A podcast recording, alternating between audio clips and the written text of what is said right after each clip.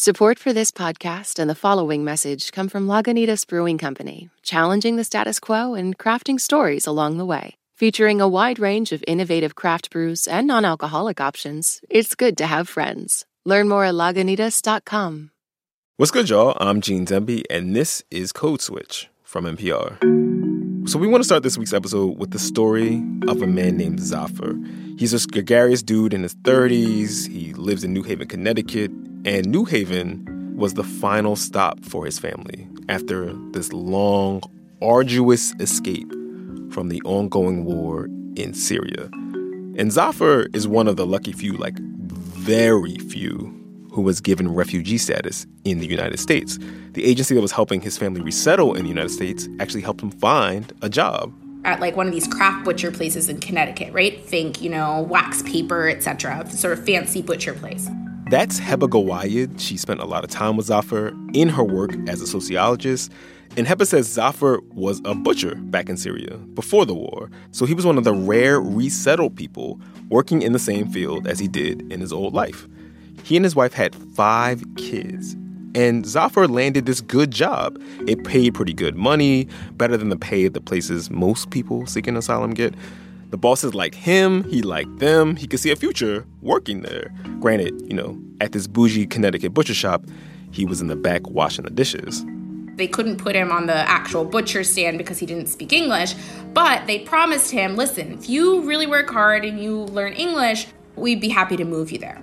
Now, Zafar actually lived a few towns away from this job. So you'd have to take a train, you'd have to take a series of buses, you'd have to walk a bunch.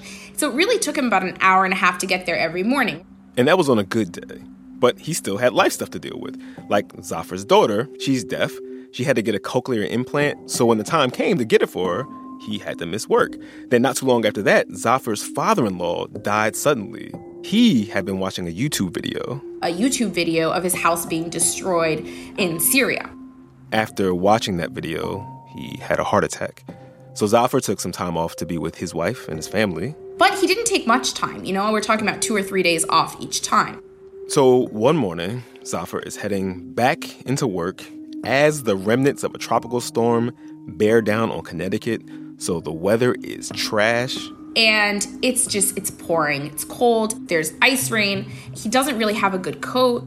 He gets to the bus station to catch his buses. Bus is canceled. So he has to walk all the way to the train station that the bus was supposed to take him to in this horrible weather. And he finally gets to the train station. And the train is delayed. And so he looks at his watch and he's like, man, I'm to be like three hours late for this job.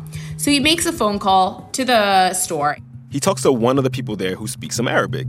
And he says to them, Listen, I'm late. I'm three hours delayed. I'm not going to be able to make it in today at any reasonable time. I'm sorry.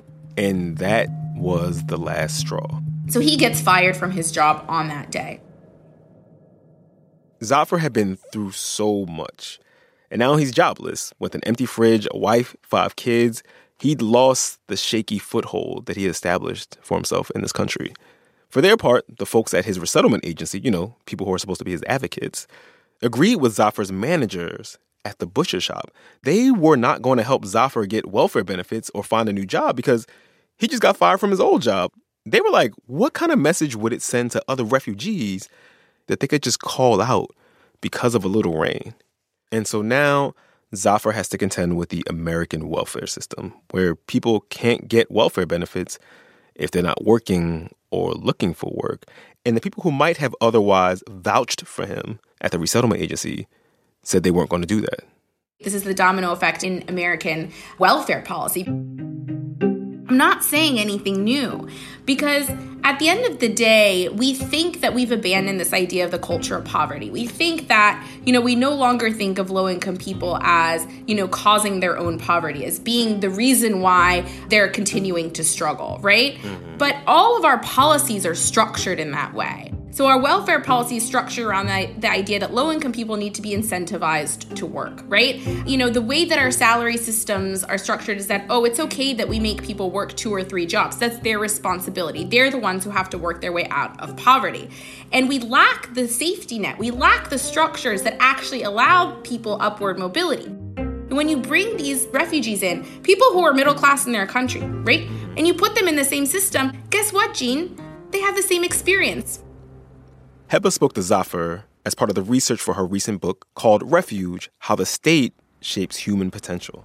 And it's about Syrians who are on the move from Syria to countries that they think will offer them refuge um, or that promise to offer them refuge, and about their journeys and whether or not that refuge is achieved and what it looks like.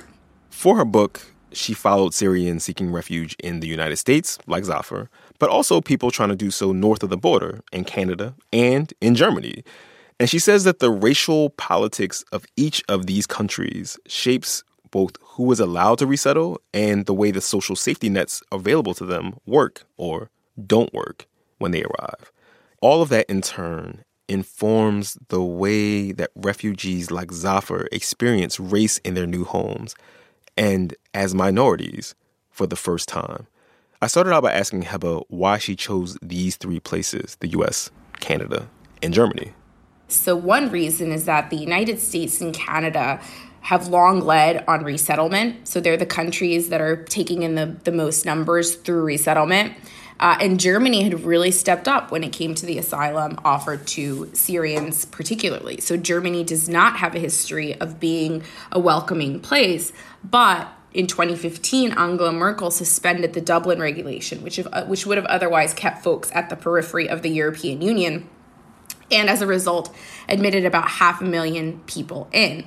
But the second reason and this is what you're you know uh, that baked into the question is that our welfare systems globally reflect who we perceive as belonging and what we perceive that belonging to look like and, you know, for those of us in the United States, it's easy to recognize that that notion of belonging and that those resources offered are structured by race. They're structured by who we deem as part of the national polity, who we deem as, as, as us, and who we decide is actually a part of them. And our welfare systems, whether it be in the United States, Canada, or Germany, are structured around that notion.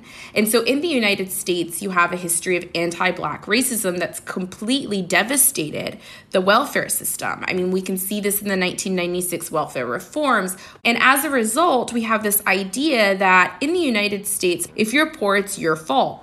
And in order to work out of poverty, you need to sort of pull yourself up by your bootstraps, right? Now, we know that working in the United States as a low income person doesn't mean that you get that upward mobility, right? We know that we're denied a living wage. But the thing is, is that when we think about refugee policy, it derives from that same well. We treat refugees in the same way that we treat low income people. So, as a result, for instance, folks board a flight in Jordan as humanitarian refugees. But in the process of a transatlantic flight, they become treated as American workers and American low income workers. And that is a huge disjuncture in people's lives.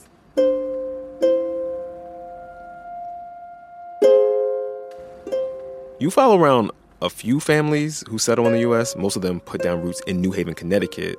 I'm really curious about one of those married couples you spent time with, Ahmed and Fatin. So the day I met Fatin Ahmed, the first time I met Fatin Ahmed, it was outside of uh, Sports Haven, which is an off-track betting facility at the edge of town in New Haven, like a really seedy place. Um, highly recommend if you're in New Haven, just go check it out. Um, but but or or not. Um, but they get out of the of the car, and I'm sort of watching them with their child and their bags, you know, fumble to sort of get into uh, my car and into uh, the the resettlement agency staff's car.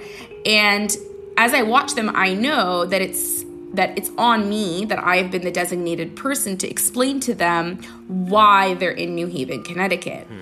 So to back up, uh, the way that resettlement works in the United States, like the way that you get put in one place or another, is through a lottery that happens in DC. And resettlement agencies say, i could take this number of people, I could take folks with these kinds of, you know, chronic issues, with these kinds of health issues, um, and you match, right? What you know, what the needs are with people with the with the abilities of the resettlement agencies, and they were actually slotted to go to a resettlement agency in Indiana. However, a week before they arrived, the Bataclan attacks in France had happened. With the breaking news out of Paris and what, at least at this moment, looks to be a city under terror With attack. the confusion, there appeared to be four separate incidents. Associated Press reporting there have been two suicide attacks and one bombing outside a soccer stadium. At the time, because these attacks had happened and because people had blamed it on Syrian refugees, because remember, in 2015 was when all those people had arrived in, in Europe, so there was a manufactured backlash against this group of people.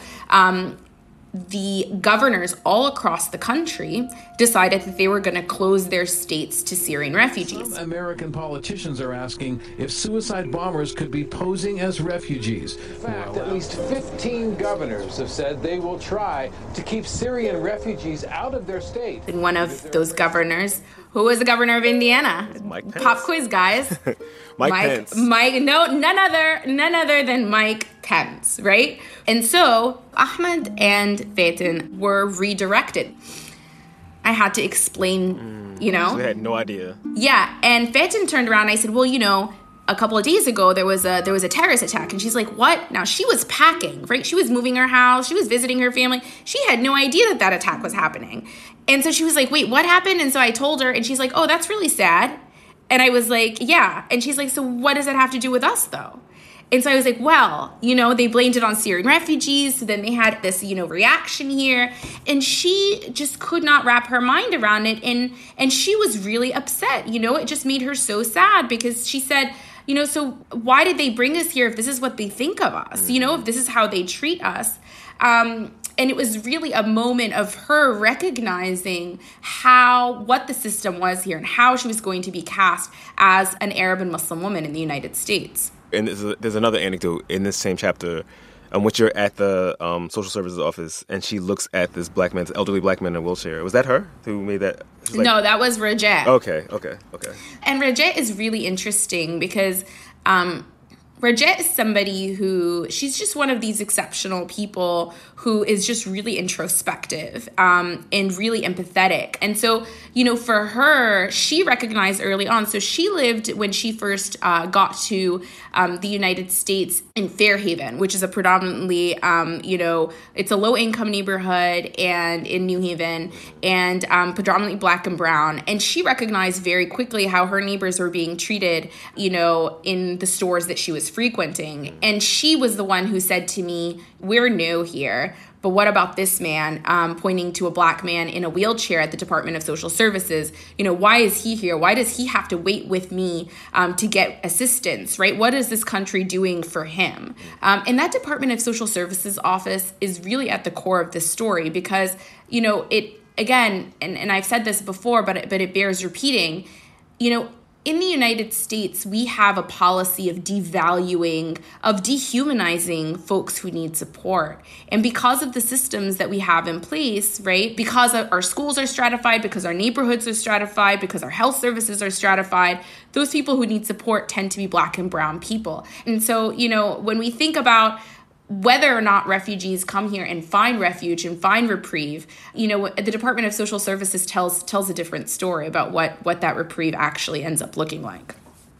One of the Syrian men that you speak to, um, who's sort of lamenting all the, the hoops they have to jump through, through to get things like housing and employment and access to healthcare, um, says to you, quote, in my country, we work and we live. Here, here in the United States, mm-hmm. living is a math problem. What did he mean by that? Okay. So if you're poor in the United States, right, and you have the luck of getting TANF, which is temporary assistance for needy families, which is our welfare. welfare mm-hmm. system. Mm-hmm. Yeah, our welfare our welfare system. So you get TANF. I can't remember the exact numbers right now, but I think it's like for a family of 5 it was $805 a month when I was doing my research. But if you make a dollar over whatever that TANF cutoff is, which is the federal poverty line, you lose the entire benefit. But at the same time, the EITC, which is the Earned Income Tax Credit, which is a tax subsidy that goes on top of our taxes for low income families, and that corresponds to the number of children you have, in order to get that, you do have to be employed formally on the books. So you have to work enough to get the EITC, but not work enough that it uh, basically kicks you out of welfare. Exactly. Exactly. So you can see how this turns into an algebra problem, right? Where at the end, whatever that sum is, better feed your family. And so you've got, you know, this this equation that's almost impossible to manage where you got to earn enough on the books to get EITC. You got to earn um, you know, little enough on the books to get TANF. And at the end, you have to figure out how to pay your rent, how to feed your kids, um, you know, how to deal with incidentals, and also, and this is really important, how to continue to support your family members back home mm-hmm. whose lives continue to be threatened, right? You are their lifeline. Mm-hmm. And one of the big dilemmas in that math problem was not just finding work, but these ideas around who was supposed to work, these sort of gendered ideas around who's supposed to work. And of course, that is shaped by our domestic policy in the United States too. Um, one of the sort of really fascinating tensions in the families, particularly among the couples that you followed, was whether the women, the adult women in the in that family, would work. Um, so why was that question so fraught? Yeah, so you know, these families were middle class couples in Syria, and as middle class couples, right, the men owned like small businesses, mm-hmm. um, you know, and the women took care of the house. They took care of their kids. Uh, they spent time with other women.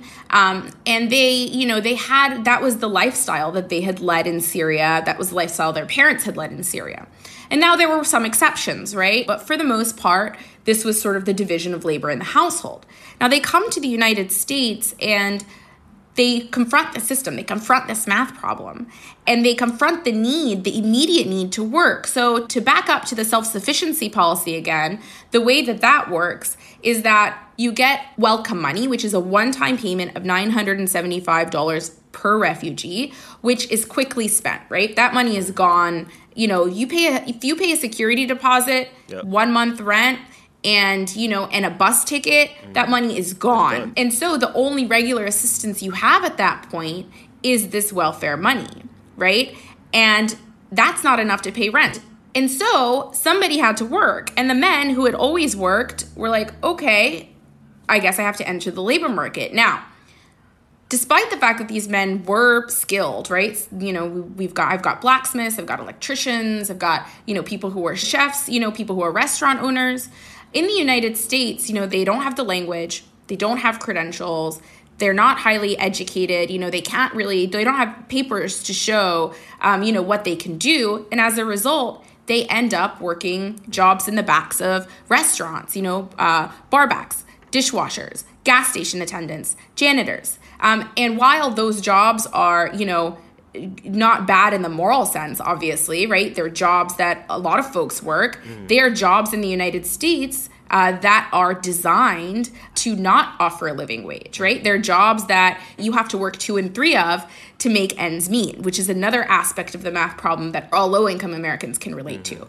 And so, you know, because you need these multiple jobs, because you need these multiple sources of income to make ends meet, that the women would have to help the men, right? Mm-hmm. In the ways that they know how, with the skills that they have at their disposal. And so what you see is that these gender relationships in the household shift around American poverty this is not a story of gender empowerment, mm. right? This is not a story of, oh, look, the women came to the United States and they found employment, so they became liberated. This is the story of, you know, American poverty and how it forces people to contort themselves in order to fit the narrow mold that it offers them. After the break, how does race shape resettlement north of the border? Stay with us. This message comes from NPR sponsor Discover. Here's a familiar situation. You have a question about your credit card. You call the number for help and can't get a hold of anyone. If only you had a Discover card. With 24 7 US based live customer service from Discover, everyone has the option to talk to a real person anytime, day or night. Yep, you heard that right. A real person. Get the customer service you deserve with Discover. Limitations apply. See terms at discover.com/slash credit card. This message comes from NPR sponsor REI Co-op. REI has gear, clothing, classes, and advice for camping and glamping, biking and hiking, axing and snacksing, backpacking, and another outdoor thing that rhymes with backpacking. Visit your local REI co op or rei.com for the million and one ways you can opt outside. Summer is for going to the movie theater because it's too hot to stay home. It's for driving with the windows down, listening to your favorite music. It's for stretching out while you're on vacation to gobble up a TV show. For a guide to some of the TV, movies, and music we are most excited about this summer, listen to the Pop Culture Happy Hour podcast from NPR. Gene, still just Gene right now, Code Switch, the show about race and identity from NPR. I've been talking to Heba Gowayed. She's the author of a new book called Refuge How the State Shapes Human Potential. Before the break, Heba explained that in the US, all of the services available to refugees are organized around this idea of self sufficiency. That those refugees should find work and housing and, you know, get off government assistance as quickly as possible. As Heba said before, the US and Canada formally resettle large numbers of people. And we just talked about the United States. So, what does that resettlement look like north of the border, where, you know, there's free healthcare for all and all these generous government services? Um, to contrast the United States, which you say uh, in our immigration, our refugee policy is built around this idea of self sufficiency, um, Canada, our neighbors to the north, their immigration and refugee policy in particular is built around this idea of integration. Mm-hmm. There's this viral video that you point to. There's a choir of Canadian children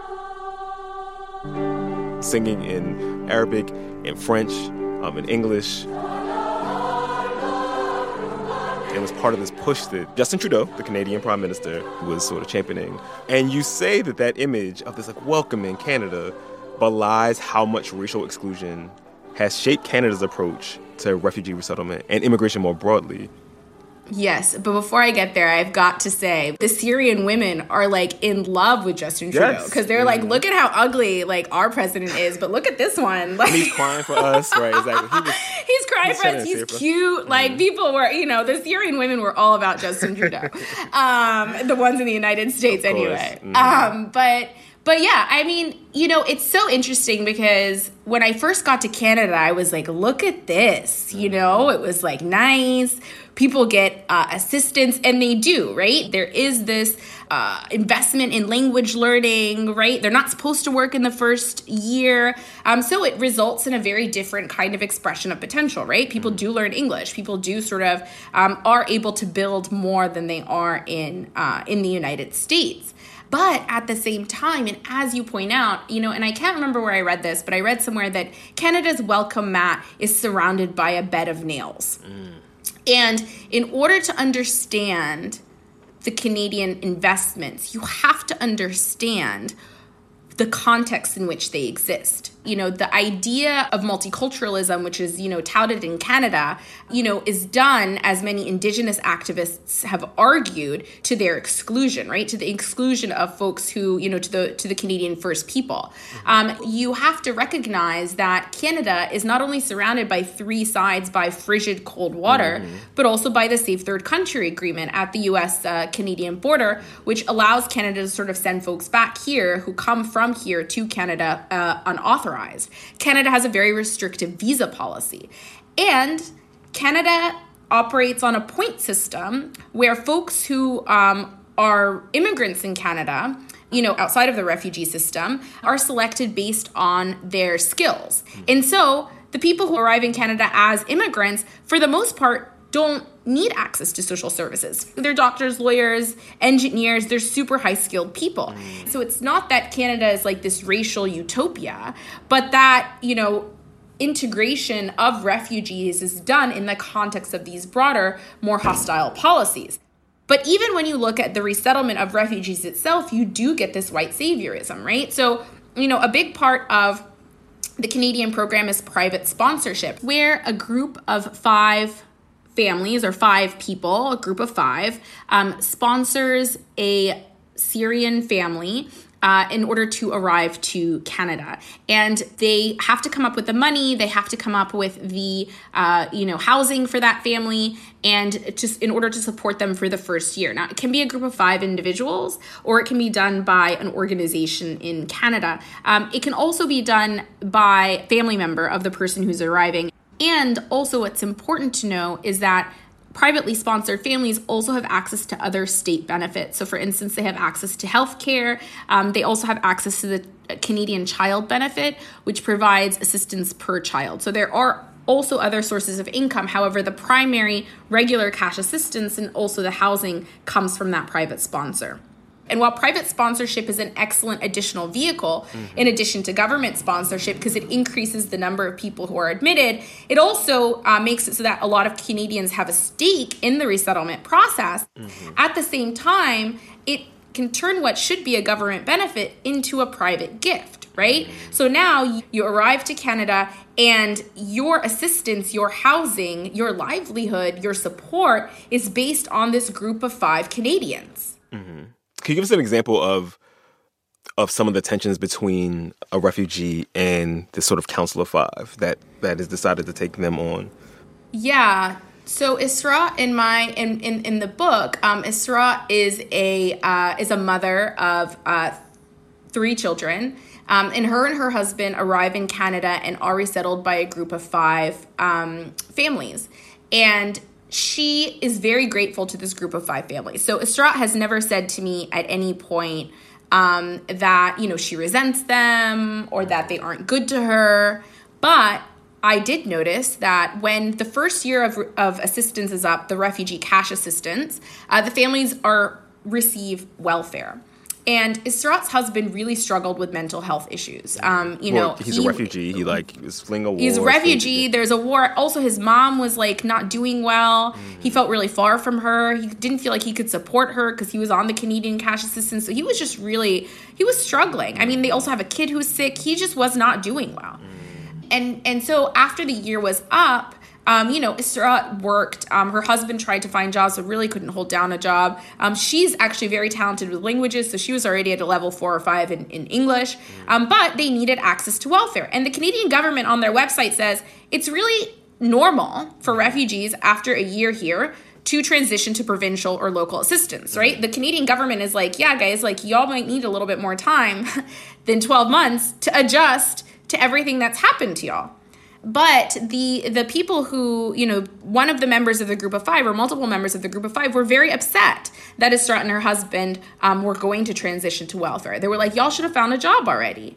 And I was shocked by this. So, when we think about private sponsorship in Canada, um, which has been touted as sort of a golden bullet, right? Mm-hmm. When we think about this, we have to think about what it means to to treat people who are arriving not as you know people who are entitled to our support because they have been their their homes have been decimated or do we do we receive them as sort of charity cases right? Do we receive them as people who are who are um, whose livelihood is contingent on our generosity?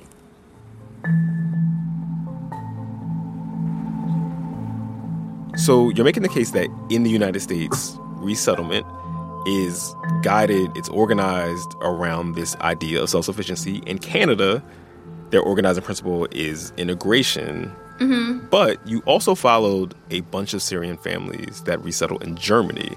So, what were things like in Germany? So, one of the people who I spoke to in Germany, he put it much better than I could ever put it, which is that they enter a German system structured for Germans, mm-hmm. right? And he said it's a, it's a German system that works very well for Germans. Um, but Germany is a country that is really fascinating because, you know, as I said before, in 2015, they admitted half a million, uh, you know, between 2015 and 2016, they admitted half a million Syrian uh, refugees. 500,000. But wow. 500,000, yeah. Wow. Um, which is a huge number. A huge I mean, it's a absolutely. huge, huge number of people. I mean, at this point, I think 1% of the German population is Syrian. Whoa. Oh, wow. Wow, wow. Yeah, yeah. It's huge. But this is part of the story, right? Mm-hmm. Because before 2000, you couldn't even become you couldn't become a citizen of Germany unless you had Germanic blood. Like that, that was the criteria. And of course, it's Germany, right? so Germanic blood is like a very loaded. Ooh, it's a very frightening yeah, construction. It's, it, Absolutely, it's it's not good. It's not good. Um, and the the official statement was Germany is not a country of immigration. Mm-hmm. Germany has not set out prior to the Syrian group to say y'all are admitted and we're going to actually we're going to keep you here and that really shows in the system because in order to work in the German economy, you have to have a credential, which 85% of Germans have, which is earned through something called a dual system, where you know you can either become an apprentice or go to a, a German university. But what I didn't understand before I got there is that you need an apprenticeship for anything. Yes. So if you're going to be a bus driver, if you're going to be a hairdresser, if you're going to be, you know, a carpenter, it, it just like everything. The way you describe the German system, all this like entire giant credentialing apparatus that is centralized and requires like licenses and certificates and all these people need to have like this stuff rubber stand. I'm like, bro, this is how would anybody navigate this? Yeah, and the analogy, um, you know, that I think of when I when I think of the German case is a tightrope, hmm. right? Because if you're able to walk that tightrope, if you're willing to go back four years, if you're willing to do the additional apprenticeships, if you're willing to just, you know, fit yourself into the German system, whatever that on ramp looks like, you will get to a middle class life, right? And the thing is, is that the German system is very labor oriented. Like, this is a great system to be a worker in, huh. provided that you can follow the narrow, the straight and narrow pathway. Because if you do follow it, your job is secure. There are clear credentials for your job. You apprentice at the place where you're hired. There are clear schedules for how much you should be paid in each job, right? The regimentation does, in a sense, protect the worker. But, you know, I said before that 85% of Germans have this credential. 15% who don't have the credential tend to be people of color, mm. right? Who is left out? Right? Who is left out of the system? And I spoke to people, um, you know, who are thinking of going back to Syria or going back to Turkey, being like, I can't do this. I can't do this. Now, if you have a learning disability, or if you if you don't know how to read or write English, right? Or even if you're illiterate in Arabic, which some folks are, mm-hmm. there's just no way that you're going to learn German. It's going to take you two or three years, right? Mm-hmm. And then you have to get the credential on top of that. So people are like, I don't have eight years. Mm-hmm. I don't have eight years to waste. And to add to that, Gene, is that a lot of them are in debt mm-hmm. because to get across the Aegean Sea to get to Germany costs a lot of money. Mm-hmm. And so you arrive in Germany and you're in debt to a family member, you're in debt to somebody who can't afford to not be paid back. And now you're in the in front of a system that refuses to see you as worthy of work. Mm-hmm. So it, it, to them, it can feel like another door closed. And this seems to be one of the through lines um, in the way that a lot of countries in Europe, in Western Europe in, particular, um, have dealt with the influx of, of people from Syria um, who are displaced from these places. They have these robust social democracies, right? These robust welfare states, right? Healthcare, uh, parental leave, like a year long parental leave. In some places, guaranteed right to housing. And like you said, they conceived of those things for even if their countries aren't really as homogenous as they think they are, they were conceived in this context in which they thought of themselves as like all Norwegian or all Swedish or all German. And then you have all these people who are not those things and who like basically making the same demands of the system they have uh, set in place and it activates a lot of very nakedly racist backlash, right? I mean, you spend a lot of time in the chapter about Germany talking about how much um, how much virulent racism people are encountering as they try to make their way in this new place. Yeah, and you know, this is the other part of the German system for Germans, which is why it's such a good quote, um, which is that you know, Germany is protected or Germany sees itself because it's been homogenous for so long, because um, it's seen itself as, you know, a German state that is not an, a, destination for immigrants um, that you could only become a part of if you had Germanic blood. Uh, the result of that is that they see themselves as having a homogenous culture, which they call Leitkultur, which is leading culture. And its politicians talk about this, and they, when they talk about it, Thomas de, Maizière, who is uh, who is you know uh, a politician in, in so many ways in Germany, um, but was also part of Angela Merkel's cabinet, um, you know, talking about this, defined it as against uh, you know, Muslims. He said, We are not burqa, is how it starts out. Um, we shake hands across gender. Um, you know, in order to, you know, if you want to assimilate, you can be part of it, but some people will not want to assimilate and therefore will never be part of our country. And so there is this very strong idea that you have to relinquish parts of your identity to fit in. You know, women told me that they uh, were denied jobs, for instance, at a daycare because, quote, it would send the wrong message to the children to have a woman with a hijab working at the daycare. Um, and this happened constantly. They were denied jobs at pharmacies. Um, they were told, um, you know, not to go into routes that were more, you know, client facing, you know, because they, they were told that their hijabs would sort of be non-starters um, despite the fact that this isn't legal necessarily in germany but it's just the way that things work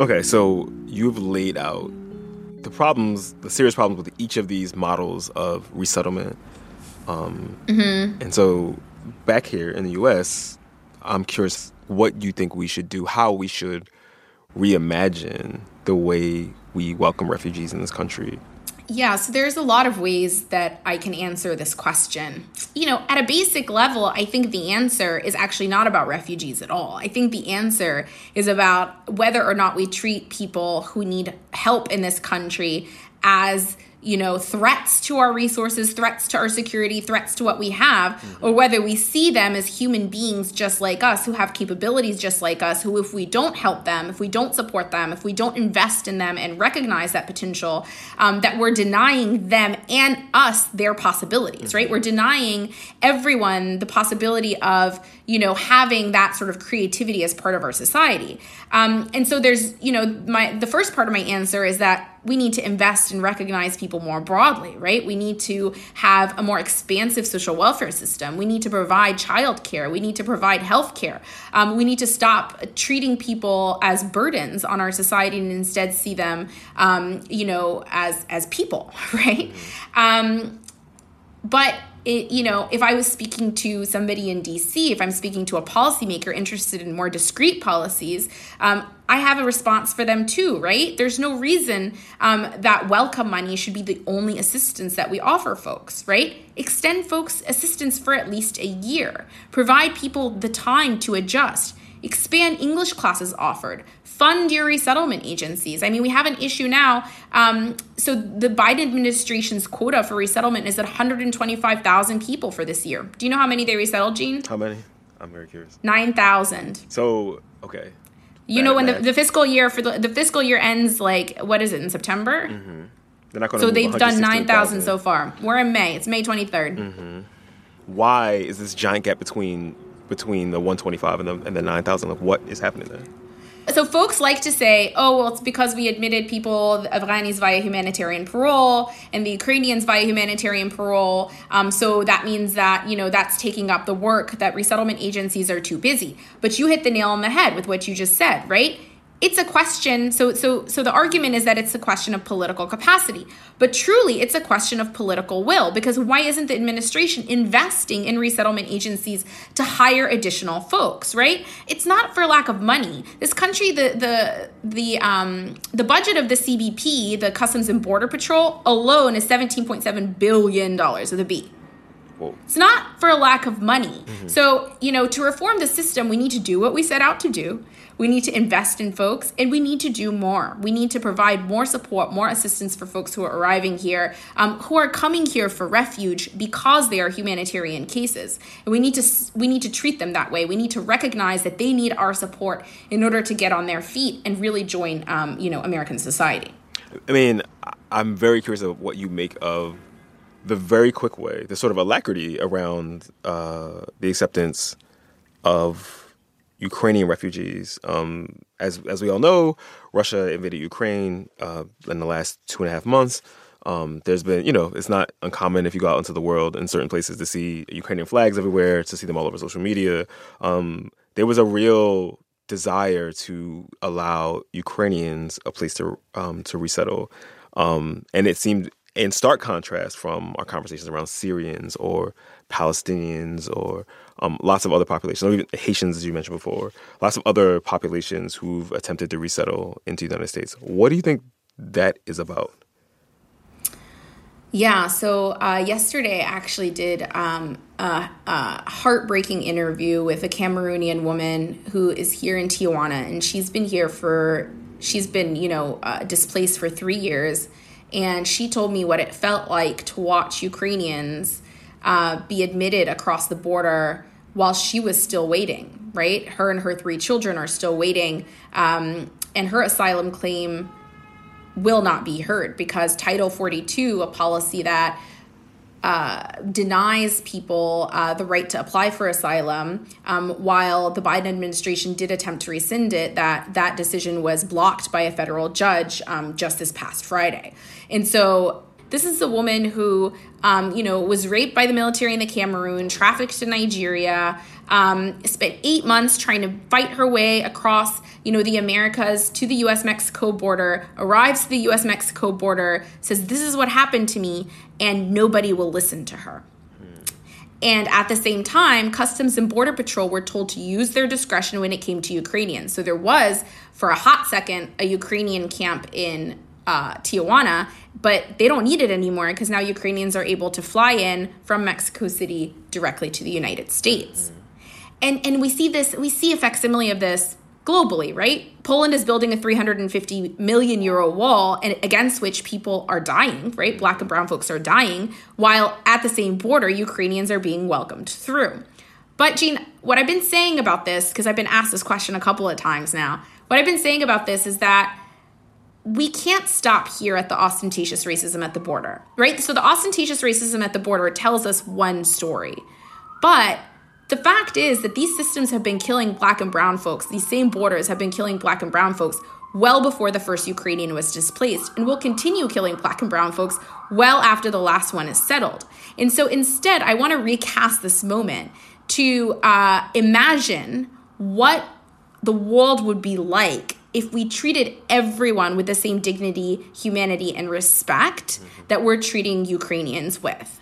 If we imagined everyone to also be uh, worthy of refuge, worthy of reprieve, worthy of being invited across our borders, worthy of the investment, um, and and you know, and worthy of the welcome, right? Because Biden came out and said, "Oh, we are going to welcome Ukrainians," which to me um, was such a jarring statement because not a single person, uh, you know, that I've spoken to in the United States uh, who arrived here as a refugee feels welcome.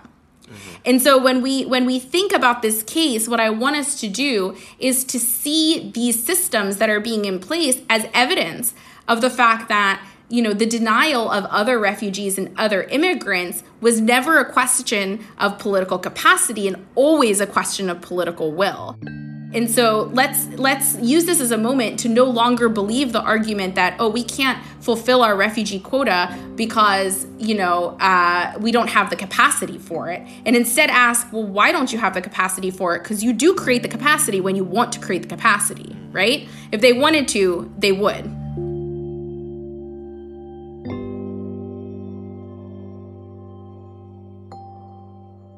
Heba Gowayed is a sociologist at Boston University, and she's the author of a new book, Refuge How the State Shapes Human Potential.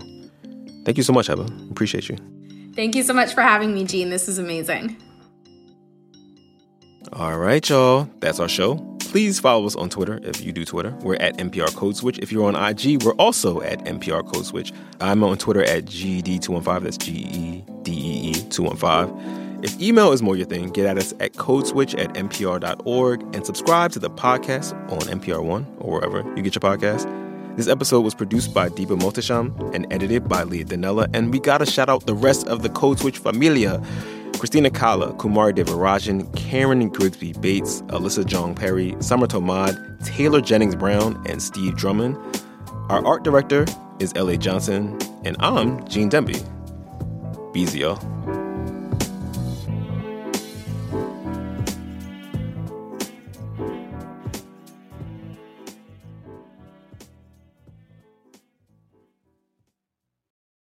This advertisement comes from our paid sponsor, Fundrise. High interest rates mean that real estate assets are available at a discount compared to previous valuations. The Fundrise flagship fund plans to expand its billion dollar real estate portfolio over the next few months. Add the Fundrise flagship fund to your portfolio at fundrise.com/npr. Carefully consider the investment objectives, risks, charges, and expenses of the fund before investing. Read the prospectus at fundrise.com/flagship.